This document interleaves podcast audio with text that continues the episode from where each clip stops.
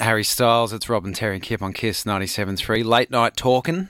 Um, wasn't a lot of that at uh, at the Bucks over the weekend at Pete's Bucks. Well, there was talking, but it was mostly about football and other things, and, no, and nothing, no questions at all about uh, about the relationship that Pete's having, or the, the wedding, or any stress. None of that. Okay, so can I just ask just the rules of this engagement? Hmm. If one of them had been a bit flat, like one of the fellas had been a bit down, would you have noticed?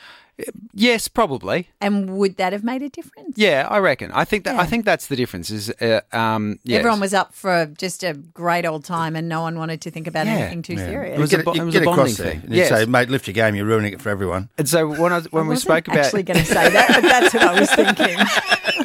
so, when, so when I mentioned it yesterday, my brother-in-law Rick sent me this this text after the show. So you know, good good show this morning. Blah blah blah. Um, he said the truth with us blokes is we don't generally pry.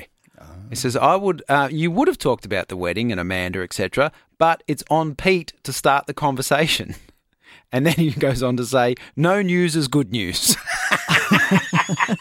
which really got my. But that's it, isn't it? For men, it's just like if you don't if if if you don't say anything, then the assumption is everything's fine. Okay, but okay, so again, let me just understand the rules of engagement. If Yeah. he had said something, Yes. and because sometimes that can make everyone feel uncomfortable. Mm-hmm. Yeah, it would would you have. have tried to just jolly him up and move through it, Uh, or would you have stopped down and chatted? Possibly. I don't reckon it certainly wouldn't be in the group setting. I don't reckon you'd talk to him, uh, you know what You'd I mean? wait one-on-one. Yeah, you'd wait one on one. You'd go, let's let's have it because there was a pool there. Let's go out and be in the sun for a bit and you'd have a chat out there, I reckon. I've got a great idea. Yeah. Just go to the win page on Kiss 97.3 Yes. and get yourself a kick and chat. What is it? What it's brilliant.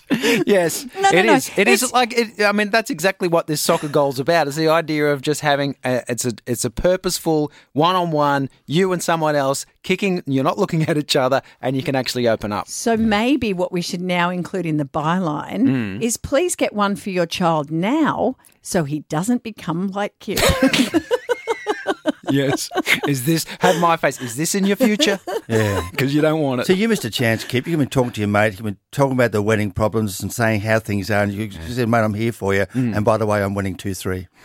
yes, exactly.